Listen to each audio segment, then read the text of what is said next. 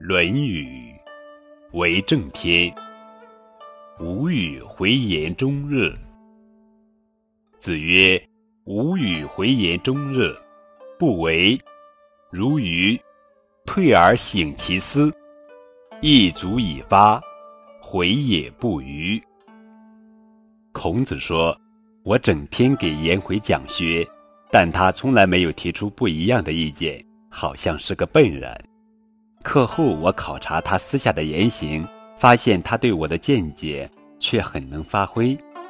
颜回呀，并不是愚笨的。关于吴语回言终日，还有一个好听的故事：陶弘景遗书。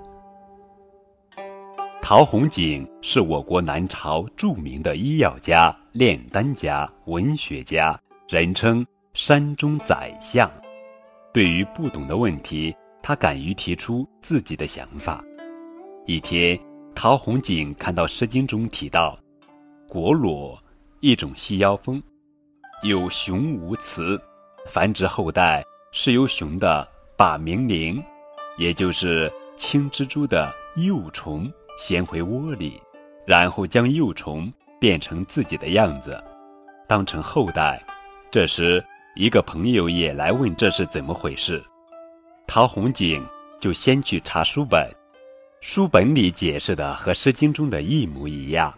他想，这些书都是我抄你，你抄我的，查书是查不出什么名堂了。我何不亲自到现场看个究竟呢？于是，陶弘景来到庭院里，找到一窝果裸，经过几次细心的观察。他终于发现，鸣铃幼虫并非是用来变果裸的，而是果裸衔来放在巢里，等自己产下了卵，孵出幼虫时，作为它们的粮食。果裸不但有雌的，而且有自己的后代。果裸衔鸣铃幼虫，作子之谜，终于被陶弘景用调查研究的办法揭穿了。从这件事中。他得出了一个结论：治学要重视调查研究，不能因为别人怎么说，自己也跟着怎么说。